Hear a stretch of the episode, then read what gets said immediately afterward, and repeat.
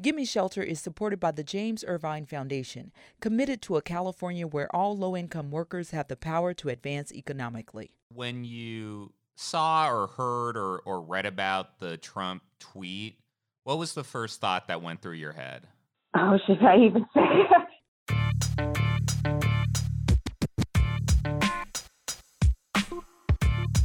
Welcome to Gimme Shelter, the California Housing Crisis Podcast. I'm Matt Levin, housing and data reporter with CalMatters. And I am Liam Dillon with the Los Angeles Times. And today, Friday, July 24th, President Trump tries to scare the suburbs. It would not be the first time that happened, but it also probably is not the last time. Uh, what am I referring to specifically here? And let's start with tweets. Tweets. So he is uh, trying to, in his words, protect the suburbs from his opponent in the November election, former Vice President Joe Biden, who he says is trying to abolish them. That's right. And at the crux of this is a Obama era regulation aimed at desegregating various parts of the country. But there's a long kind of political history here when it comes to housing and race. And we have the perfect guest to talk about it. And that is Karyn Lacy. She's a sociologist at the University of Michigan whose work focuses on the changing nature of the suburbs in the United States. But before we get to that, let's start with the most popular segment in all of California housing podcastery. It is the avocado of the fortnight. Our look at the most absurd California housing story of the past two weeks. A little longer. It's been a minute since uh, we recorded last. Well, we're very busy people, clearly. It's true. And I think the implication, listener, is Liam is busier than you, just to be 100% clear.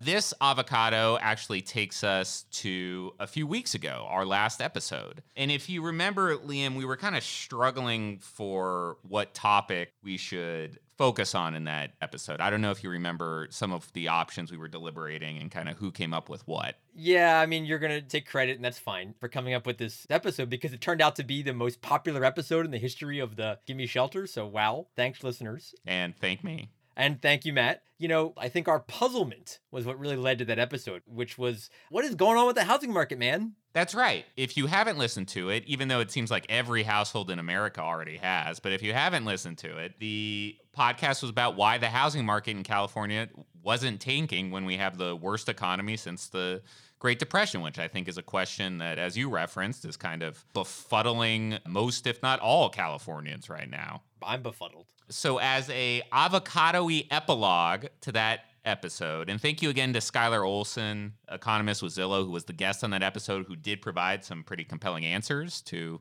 made us feel slightly less befuddled, I'd say. More fuddled just for the record, the other ideas that were floated around for that podcast. So I wanted to do why the housing market wasn't tanking. I believe you, Liam, you wanted to read some of your own poetry. Uh, okay. Uh, you do a lot of spoken word stuff around like Fannie Mae and Freddie Mac, where like housing meets spoken words. So a lot of finger snaps. The finger snaps are a contentious thing, man. That is a generational divide that oh really I'm leery of wearing into. Yes, wading into. Huh. Okay. Anyway, avocado epilogue here. So a week after that episode aired, we got new numbers from the California Association of Realtors in terms of the median selling price of a single family home in California. And what do you think happened, Liam? Did we go up? Did we go down? Did the new COVID related Great Depression we're in actually start having an effect on housing costs? Well, I'm staring at the answer, but I know this is you yours. So I don't, this. I don't know, Matt. Tell me. I'm a plebeian. We hit an all time high for single family home prices in California. So, as in June, the selling price of a single family home, median single family home in California, $626,000, up from June of last year. And Liam, I know what you're thinking because you're a hater, doubter, discreditor, never like to let anyone have their own kind of valid point, continue to deny other people's experiences and points of view. you're thinking, like, our Zillow economist, Skylar, like she said on the podcast, well, maybe that's just because inventory was so small. We just had like two people selling houses. No one wants people in their houses now because, you know, the virus. But that may have been true in April and May. Not so much for June when inventory did pick back up, not to pre COVID levels, but to a level of buying and selling of housing in California that normal well, a little bit below normal, but not anything where you can dismiss Normal-ish. a price increase. Yes. Right. So I'm still befuddled and still somewhat dismayed because nothing seems to make sense. So the the the answer is: Was it a good time to buy a house? Assuming you are one of the lucky ones to maintain your job employment during this time, the answer appears to be no.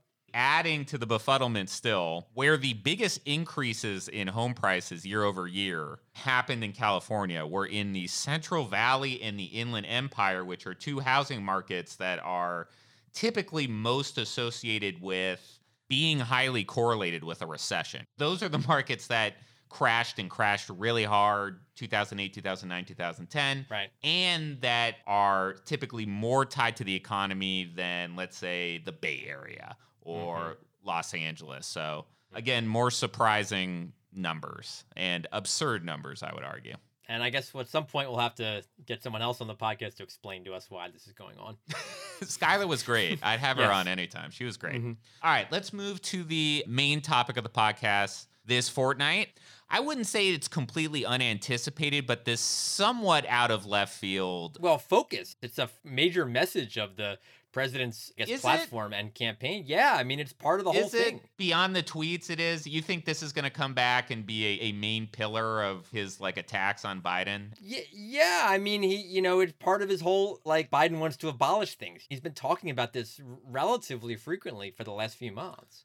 let's back up. So, what did the president tweet, which is probably the central question of the last four years, but of particular relevance to our podcast today? So he tweeted that he wanted to announce to the quote suburban housewives of America, saying that Biden will destroy your neighborhood and your American dream, as opposed to him, who uh, now has released his plan, as opposed to, again, in his words, save the suburbs. And what specifically would Biden be doing that would destroy the suburbs in Trump's view?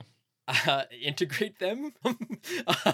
I mean, essentially, right? I mean, Let's do this. Let's do tweet text and subtext. So, tweet text, what was Trump referring to in terms of policies from, let's say, the Obama Biden era or what's in Biden's housing platform? And then tell me about the subtext, which I think is the more interesting portion of this. The tweet text is essentially removing a Obama era regulation, which was called affirmatively furthering fair housing, which the Obama administration put forward in 2015, that sort of aimed to promote integration in all communities around the country by having those communities have to put forward plans for delineating what barriers may exist to integrated housing. And just quickly, supporters of that regulation saw it as a kind of long delayed enforcement mechanism for the late 1960s Fair Housing Act that kind of officially eliminated certain aspects of housing discrimination. at the end of that line of cities delineating their plans, there was potentially cities could have lost some federal housing money had they not.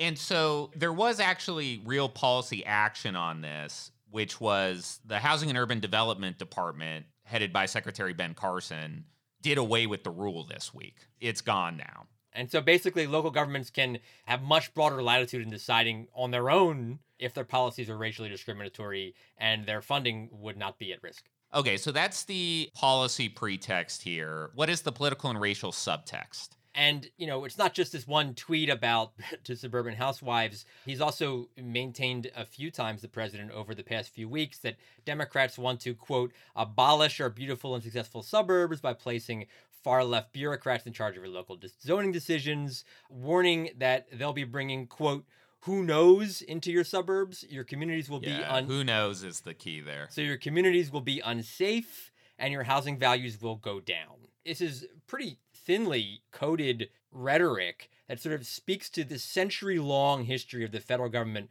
working with private real estate interests to develop and maintain segregated communities, particularly in the suburbs. And this sort of language about urban disorder and crime and lower property values sort of replaced the language that folks used before the Fair Housing Act passed in the 1968. So, whereas no longer were you able to say or be explicit about your racial preferences, but instead you could play on fears about, again, crime, urban disorder, and lower property values to essentially say the same thing. Were those fears more predicated on the specter of low income housing generally, or simply integration broadly? Which I, I realize that's a very, very difficult question to answer, but do you get at kind of what I'm saying? Sure, it is a hard question to answer, but I think essentially the federal government, by providing and supporting programs that only provided housing assistance to whites Yeah. through the you know 30s, 40s, 50s, and then promoting suburbs as the American dream with the backyard and barbecue, etc., basically attached value to being in the suburbs, and you could only be in the suburbs if you, if you were white and again, this is this is, is speaking in our story with Paige Glotzer, a historian at University of Wisconsin, who wrote a book, How the Suburbs Were Segregated. And she told me what it meant to be successful, this is a quote from her, was to live in the suburbs. But the only way you could live in the suburbs was to be white. That helps to cement an idea that African Americans were not there due to some personal failings, when in fact it was decades of public and private segregation that was Mhm. often enforced with violence. So again, the idea of value is sort of inexorably linked with the idea of race, and it's hard to dissociate the two. I think the subtext here, which is, as you reference, very thinly disguised, is if Biden gets elected, your home value may depreciate because people who don't look like you might be moving into your neighborhood. Fair recharacterization? Yeah. And not just Okay. your home value, but crime will go up in your community. And there will be sort of general disorder, you know, kind of playing to what's been going on in cities and fears of uh, protests coming to suburban communities as well. What I find uh, kind of interesting about this is this kind of idyllic vision of the suburbs. I do associate more with kind of a post war, late 20th century conception of where people live. And we get into this with the interview, but the suburbs have changed and there's different types of suburbs and the urban core has changed. The old race-based fears of people coming in from the city who were non-white into the suburbs, the dynamics of that are very different now in 2020 than they were in 1950. this 1960s or even 1990s. It has changed. Yeah, it's a great point. Not only these suburbs are or rather these assertions by the president wrong, they're from like a different era. And we got into a little- bit of this in the story, but just some quick facts to share. To be clear, individual neighborhoods across the country continue to be highly segregated. Whites are much more likely to live in white neighborhoods, etc., right? But the suburbs as a whole are not as racially uniform as they once were. So a good example over the last 3 decades, the share of whites that make up residents in of long-standing suburban communities like the ones in the Inland Empire have dropped 20 percentage points, with whites now less than 60% of folks living in those communities. And that's according to research from Brookings. And then also, I want to make this point about crime, too. You know, although Trump tried to suggest that affordable housing would bring more crime to communities, research says that there's little to no link between affordable housing and higher crime rates recent study from a couple of economists at Stanford, the same economist um, who did that study that was referred to recently about rent control that was bandied about during the campaign a couple years ago. They found that affordable housing developments led to crime reductions in low income areas and had no effect on higher income neighborhoods. And that's generally in keeping with boatload of research on this topic going back years. And to be clear here, I think that even though some of the subtext coming from the president may feel antiquated, I do think there is a good number of suburban homeowners, including suburban homeowners in California, who might share those sentiments, but not maybe articulate them unless there's a city council hearing to approve a low income housing development. And you do, you do hear it Yeah, so a couple examples to, to your point, the story I, I did about low income housing and cost to build in the city of Solana Beach, you know, northern San Diego Beach community. A lot of resistance you, you heard from uh, residents there in public meetings about these were not the kind of folks, as they said, that, that they wanted in their community. Quotes like, and I'm not going to get it exactly right, but low income residents, you know, drive loud motorcycles. Where's the food stamp office going to be? I mean, just like all sorts of extremely thinly coded language about the kind of people that homeowners there and property owners there did not want in their community. Beyond that, in conversations at the regional level, the Southern California Association of Governments. This is this regional agency that covers 10 million people in, in Southern California, LA County, and surrounding counties. During the conversation about where growth was going to go in that area, there was a public meeting where elected officials in Santa Clarita, which I know Matt, I know you're familiar with, um, and and, and other areas, inland areas, talked about not wanting residents with Section 8 vouchers, similar again, thinly coded language, not wanting those folks in their neighborhoods. So this has happened today. Yes. And it's a mistake to think it isn't. That being said, how much do you think this message resonates with voters. So we get into this with Karyn, but it is interesting to put in the context of the increasing support among whites for believing that there are disparities between blacks and whites when it comes to policing, supporting Black Lives Matter and recent protests. There's a you know a, a pretty remarkable change of public opinion that we've seen in, in polls. Mm-hmm. But when it comes to housing and where you go home at night and where your kids go to school, there's a, a sort of a personal aspect to that where it may be different. And again, we speak to Karyn in, in depth about this point. One thing, and you sort of see this in general conversations we say a lot about affordable housing, is that there are very few people who say, no, we shouldn't build any affordable housing at all. The question is just not down the street. What do you do when it's next to you? Yeah. yeah. And you can sort of see that dynamic in a potentially a similar way in this case. Let's quickly talk about affirmatively furthering fair housing,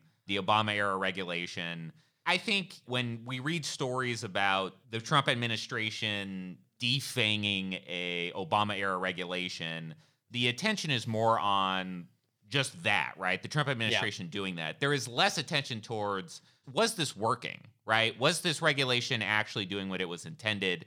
And there wasn't a ton of time for this particular regulation to develop, but I, I want to get your thoughts on well, was this succeeding in desegregating? communities and particularly suburban communities that may be traditionally white enclaves? Well, I think in a word like no. And again, we should make a note that uh, Secretary Carson first put this rule essentially on hold, like saying they weren't going to enforce it in 2018. And this rule was first implemented in 2015. So there wasn't a lot of time for this program, particularly given that cities had to analyze their own processes. I mean, this was not a quick thing. And so there was not a lot of time for it to kind of come to fruition. But again, it, it, was essentially a planning document. And we know from California's experience with its kind of housing planning system, just having a plan for more housing or more affordable housing or certain kind of housing does not at all translate into that housing actually being built. And so I think that sort of paper issue, something that could have hurt this effort as well. But in talking to researchers beyond just kind of the intent of it, researchers also, as researchers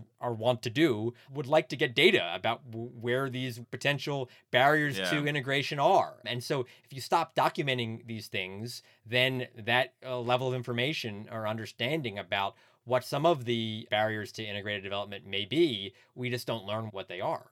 All right. Anything else on this topic you want to hit before we talk to Karyn? No, let's uh, let's get to the interview. We're here with Karyn Lacy. She's a sociologist at the University of Michigan and expert in the changing demographics of the suburbs. Karyn, thank you so much for joining us. Thank you for having me. So, I'm hoping we can start. Could you take us through some of the ways that both public and private actors fueled the development of whites only suburbs? Sure. In terms of uh, private developers, the probably the most important influence has been the Levitt brothers, who created a suburb called Levittown beginning in 1947 in Long Island. And Levittown was really a response to the devastation of the construction industry after World War II. And the Levitt brothers really helped to revive that industry. And what they did was to buy a large plot of land and rather than have construction workers come out and build each house one by one, they had all of the materials that you need to construct a house shipped to this large plot of land. So they had prefabricated walls, flooring, roofs, and they were able to put houses together relatively quickly and most importantly for the development of the suburbs cheaply. So I mention them not only because they were the first to do this type of work to create you know, subdivisions with cookie cutter houses where they all pretty much look the same. But they have also had a long lasting impact on the decisions that developers make. So the Levitt brothers were the first to introduce what we now think of as the model home as a way hmm. of promoting homeownership. They build a model home first, they furnish it, and they partner with General Electric and other companies to provide the appliances. So it was a way of manufacturing desire. People would walk through the homes and feel, you know, I have to have this new GE refrigerator. I should Mhm. have a telephone on the wall in my house. Why don't I Mhm. live this way? And they were really the first to do that. And of course, suburban developers are doing that now. When they create a subdivision, they start by building a model home and furnishing it pretty elaborately and allowing people to walk through it. In addition to that, the Levitt brothers installed their own sales staff in the model home. So a problem for most homeowners or potential homeowners was that they really couldn't afford to buy a house. Um, before the FHA intervened, to buy a house, you really needed almost all of the money. There is no such thing as a down payment or a monthly mortgage. So the Levitt brothers really helped to move that process along by installing their own sales staff. They had their own lenders, and they were able to develop a plan so that potential home seekers could secure a manageable mortgage. So they did some good things, which is what I started with, but they also had policies that contributed to discrimination in the housing market. The Levitt brothers did introduce restrictive covenants, and those were agreements that were written into the deed of the home that said that only white people could use or occupy the home. So even if you were a homeowner who didn't believe in racial discrimination in housing, if you wanted to live in Levittown, you had to sign on to that policy Mhm. written into the deed of the home. Mhm. And restrictive covenants were outlawed in 1948. The Supreme Court case Shelley versus Kraemer. Um, the Federal Housing Administration and many lenders taking their lead from the FHA continued to operate in violation of that ruling, just as Trump is proposing to do now. Could you expand a little more on this sort of fusion of both public and private interest in developing and maintaining segregated communities? You know, you mentioned the FHA supporting what the Levitt brothers were doing when it came to segregating their community or restrictive covenants, things like that. Can you speak a little bit more to that? How the federal government kind of melded with private interests in this way? So the FHA's involvement was actually pretty explicit. They were complicit in segregation of the suburbs. Their manuals that they distributed to lenders actually said that they supported homogenous neighborhoods, they support a predominantly white neighborhoods. And it was the FHA that enlisted the schema that the HOLC developed, where they coded communities based on desirability. So white neighborhoods were coded either blue or green, and predominantly black neighborhoods were coded either yellow or red. And coding of the red neighborhoods, of black neighborhoods as red, is how we get the term redlining. The HOLC didn't actually intend for their schema to be used in that way. They were just classifying neighborhoods in their minds. But then the FHA realized this would be an instrument to help to perpetuate residential segregation. And that became standard practice within that in- industry. So the Levitt brothers are simply doing what the FHA had suggested very strongly that it was okay to do. So I, I was wondering if we could fast forward a little bit to Fair Housing Act and how that did and didn't change kind of the racial demographics of the suburbs. So the Fair Housing Act was passed in 1968 somewhat reluctantly by Congress, and the motivation was really that King had been assassinated, and Congress was very concerned about rioting and how rioting would impact businesses and their ability to make profit. So Congress passed the ruling that restricted behaviors of realtors and lenders. The realtors were not allowed to consider race in either the viewing of homes or the selection of homes. Mhm. Lenders were not allowed to use race as they determined the terms of the mortgage. So it was a way of limiting the discriminatory practices that had been in place for all these years that it helped to create predominantly white suburbs.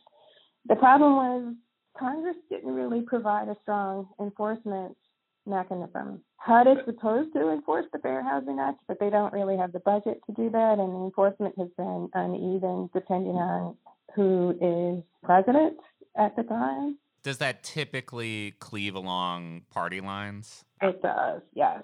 Some administrations do more to raise awareness about the process of filing a complaint than others do. But it is also the case that the Fair Housing Act did have an impact on helping groups that had been excluded from the suburbs to be able to move in. So when I conducted the interview with Triple Chip Black, it's a, the book is a comparison of middle class blacks who live in PG County, Prince George's County, and those who live across the river in Fairfax County. So for our listeners, in Maryland, Prince George's County, and then Fairfax in, in Virginia. Exactly. And when I interviewed older residents in Fairfax County, they started talking about how as late as in 1960, you know, two, 65, they weren't able to buy a house in Fairfax County. They had to live in D.C. because Hmm. the suburbs hadn't opened up yet. But by 1971, blacks were starting to move into Fairfax County. Now, don't get me wrong, I'm not suggesting Fairfax County is chock full of black people. It's not. But there are black families who live in Fairfax County now. They're often one of only a few families who live in the subdivision, and sometimes the only black family in that subdivision. So, depending on how you think about integration, some people might say, well, there you go, that is, there's integration. Mhm. Well, how do you think about integration? I think to really address Trump's issue with you know the comment about Biden destroying the suburbs, we'd have to think about what we mean by integration. The Yeah. majority of every racial group, white people, black people, Asians, Latinos, all live in the suburbs. So it's not true that racial minorities don't live in the suburbs, but it is true that they often live in suburbs that are comprised of either exclusively their group, like a majority black suburb, or a suburb that also has other minority groups in it, what demographer calls melting pot suburbs. Yeah. But at the same Mhm. time, there are suburbs like Fairfax County where there are one or two black families in a subdivision. So it isn't the case that most suburbs are completely white as they used to be under Levittown and, and Right. people of color are certainly not restricted from moving into Fairfax County anymore as Right. they once were. So depending on how you think about integration, I think we would need to think long term about that. You Yeah. know, over time, will we see even more people of color moving into these neighborhoods? And that's been a very slow process in Mhm. Fairfax County, in part because the houses are so expensive Right. and there's so little room for new development there. There's much Mhm. more open space for housing developments in PG County, and the houses are also significantly cheaper there. I'm curious. it's a podcast, so I, if if we need to bleep anything, we will. So go for it. Part of the issue with Trump is, you know, he skates around issues that have a lot of nuance.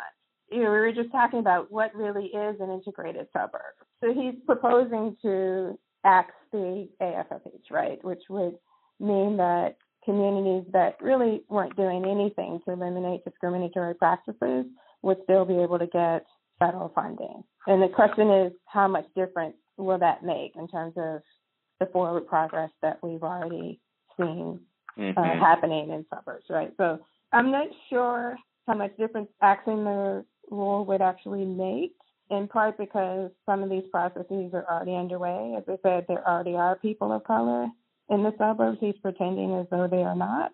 And also, hopefully, you know, he'll be moving on and we could, could reverse his policy. So, you know, in an ideal world, we've got only a few months of this, and I don't think if that's the case that it would have much of an impact. Yeah, but I think beyond the actual practical nature of whether the rule is there or not, The politics. Well, not beyond the politics, it's the rhetoric. I mean, him talking about Yes. like protecting the suburbs from protecting in quotes from, you know, crime or your property values may go down or sort of disorder. I mean, those appear to be pretty thinly coded race-based appeals, right? And those sorts of appeals been around pretty much after the Fair Housing Act passed, right? They kind of replaced sort of explicitly race-based conversations too, but they sort of became codes for maintaining segregation in other ways.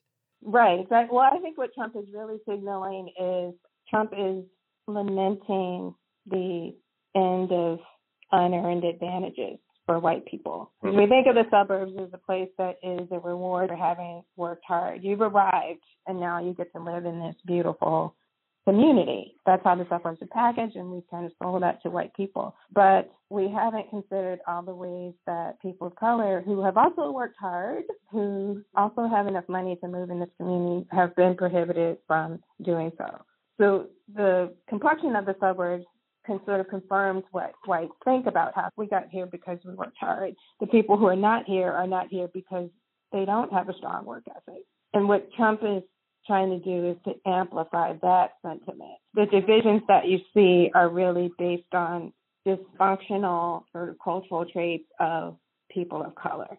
And that really masks the kinds of mechanisms that have helped white people to get to where they are. So I'm not saying there aren't any white people who work hard. That's not at all the impression that I want to leave your listeners with. But I'm saying there are lots of people in all racial groups who work hard, but historically whites have been rewarded for that work and black people and Latina people have not. And Trump is worried that period is coming to an end.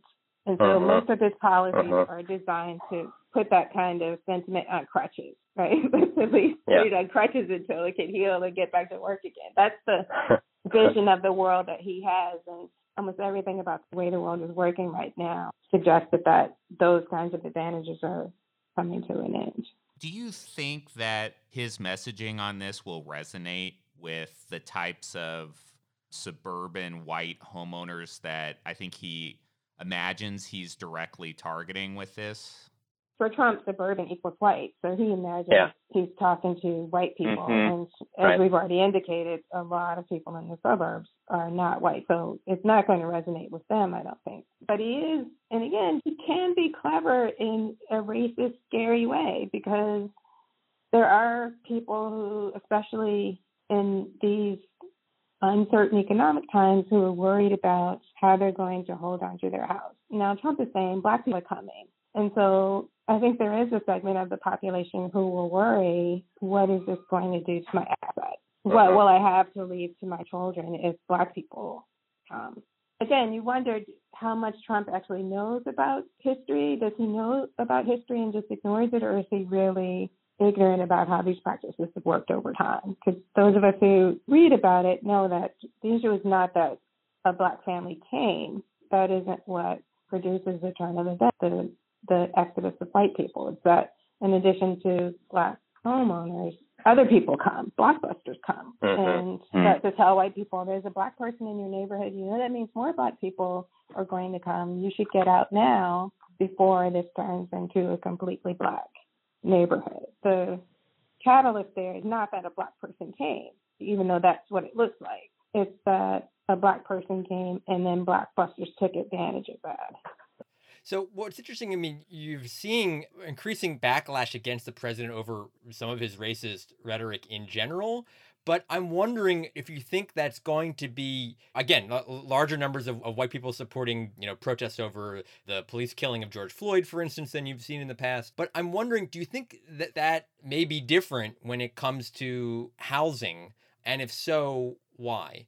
I do think it's different, and I hope I'm wrong because I mean I've seen the polls too that say there's an increase in awareness that Black people are treated differently by the police than others, and yeah that's not fair. And so it's easier to see where the injustice is if it doesn't affect you directly, right? If it doesn't uh-huh, uh-huh. affect your pocketbook or the kinds of assets that you can leave to your children.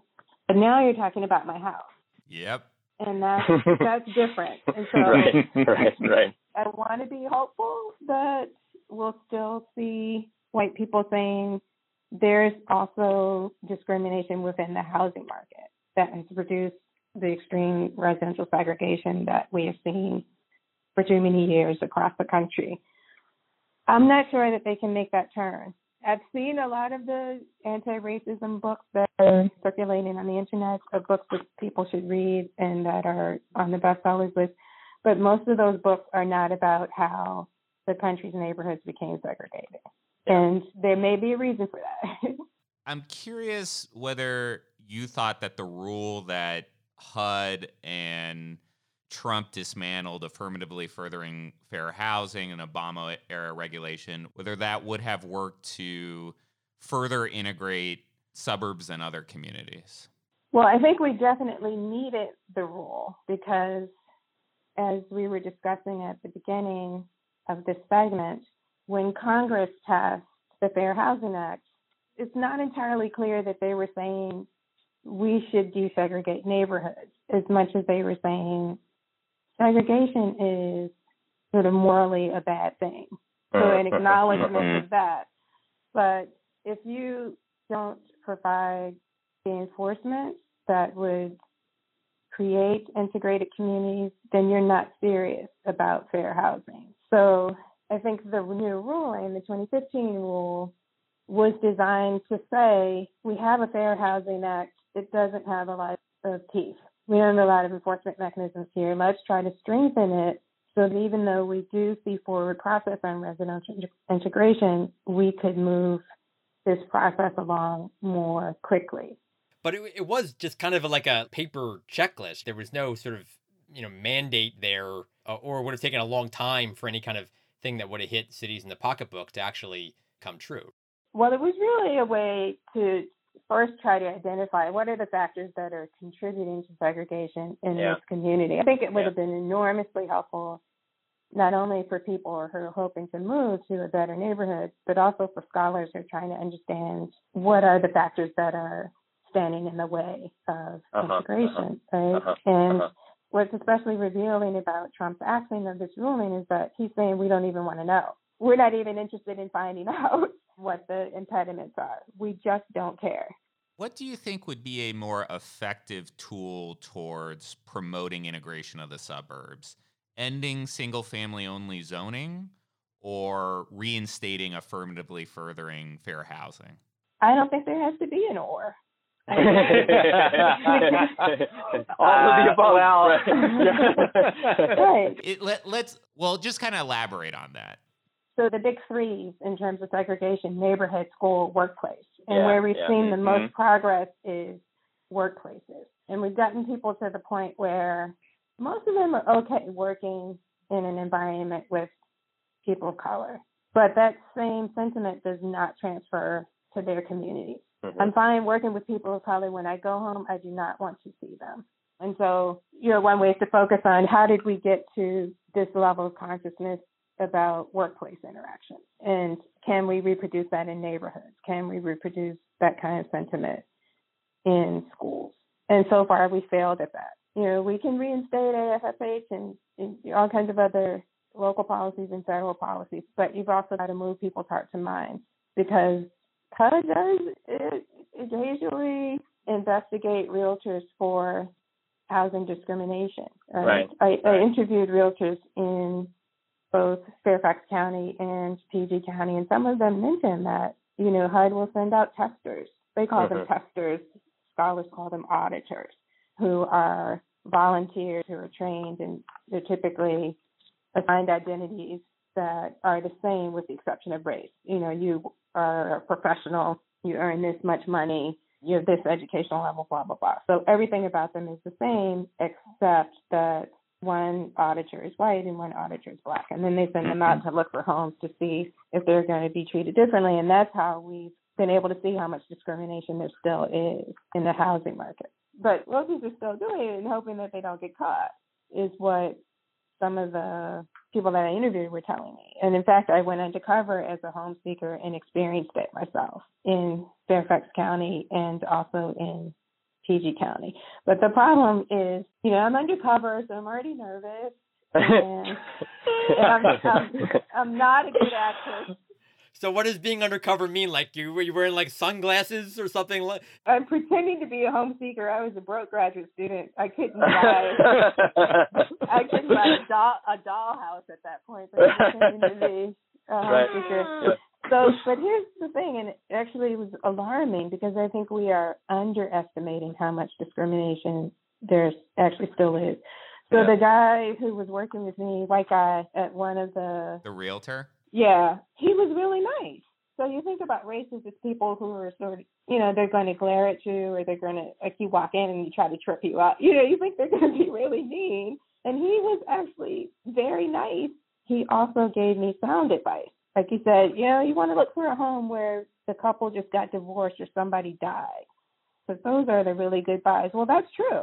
Mm. But he also tried to steer me away from the neighborhood where I said I wanted to live. And uh. over to a different one where there were more black people. You know, I'm I'm sitting there. I'm a person who's read a lot of this literature, and at the moment, I'm thinking I'm a little bit confused. Like, is he racist yeah. or is he not? you know, I can see how a person who doesn't care as much about this issue as we do in terms of reading about it and trying to stay up to date yeah. would come out of that situation feeling like they haven't been discriminated against mm. at all. Did you end up like revealing or confronting the realtor and asking for an explanation as to why he steered you towards a, a more black community? Oh no, absolutely not. I'm not a journalist. I'm not an investigator. Not an investigative reporter. About sixty minutes. You know, I went home and wrote up my field notes, and then I, you know, I wrote about it in the book, so you can read about yeah. it. But I don't. I don't gotcha. reveal the person's identity or even which office it is or any of that. Sure. There wasn't a part of you that wanted to take off the sunglasses and was like, "Aha! I'm a grad student." No, no, no. I was hoping to. I was hoping to get out of that interaction without being discovered. I never even bought a house before at that point. I don't yeah. know about people who buy houses. Where do you see patterns of segregations within the suburbs headed in the future? Well, one of the issues that I've studied is the emergence of predominantly black suburbs, but they're distinctly uh-huh. middle class.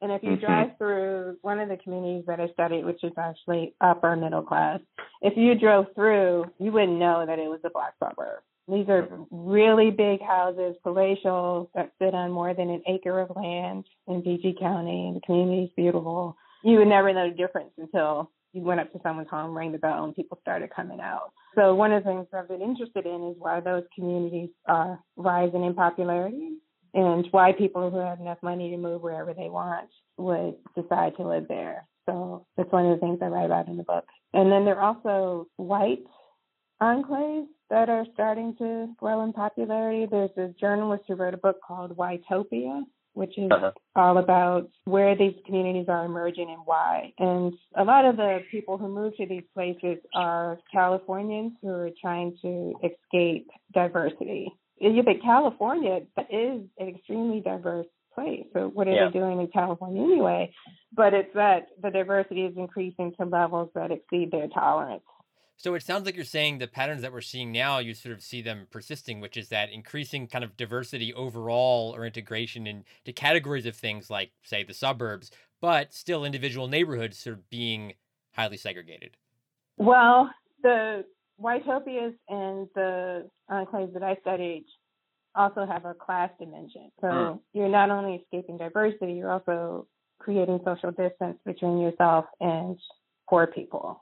So we'd have to be attentive not only to what's happening around racial diversity, but mm-hmm. what's happening around social class. And increasingly, yep. people do not want poor people living in their neighborhoods. And the majority of poor people also live in the suburbs now, 55% mm-hmm. percent mm hmm of the poor mm-hmm. population. So right now, it's possible if you're white to segregate yourself from people of color by living in one of these whitopias.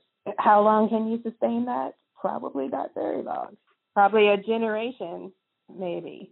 Two generations, probably not. I'm curious kind of what you make of a trend that seems to have accelerated in the 21st century, which is I think we had an ideal of suburbs, particularly in the 20th century, as more high opportunity places. But increasingly, as cities began to gentrify, you had younger white professionals moving back in to urban cores and a lot of black families then moving back out to farther and farther flung suburbs. So that would be like Palmdale, Lancaster in the in Southern California, Antioch and, and Vallejo in the Bay Area. I'm curious what you make of that trend and whether you see that continuing and how that kind of develops going forward. So there are different types of suburbs, which we mm-hmm. don't talk about really enough. There are suburbs that look a lot like cities in terms of the businesses that are located there, opportunities for work. and that sort of thing. So we really have to be attentive to matching up how these demographic patterns match onto different types of suburbs. There's a growing elderly population in the suburbs too, with baby boomers recently moving out away from central cities and also immigrants who are concentrating in the suburbs now. But the communities that immigrants tend to be concentrating in are not the same ones that baby boomers are moving into that would be an interesting if anyone who's listening, a college student who's listening and looking for an assignment. That's our goal with every podcast is to get college students. um, I think that's it for me, Liam. Do you have any other questions? That's it for me as well. Karyn, is there anything else that you want to add or you want to emphasize at all or express to our very vast and influential audience? No, I think we covered we covered a lot of information. Well, Karyn, thank you so much for joining us. We really appreciate it. Thank you for having me. Thanks, Karyn.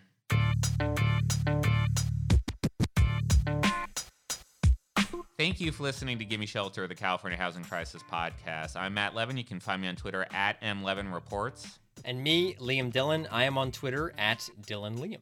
And again, a special shout out to our editor, Superb, Victor Figueroa down there in LA for all your podcast needs. Victor sent me a picture of him on top of a mountain, which he climbed today, looking very outdoorsy, no beanie. I was gonna ask that. I mean, if it's your calling card, you'd think on a on top of a mountain is like prime beanie territory. Exactly, and so I think the image still works for like your general Bumble game. Yeah, yeah, uh, Victor. But overall, I think you're better off keeping the beanie. I'll text you the picture, Liam. Thanks again for listening, and we will be back in two weeks with a boatload of news as the legislature resumes.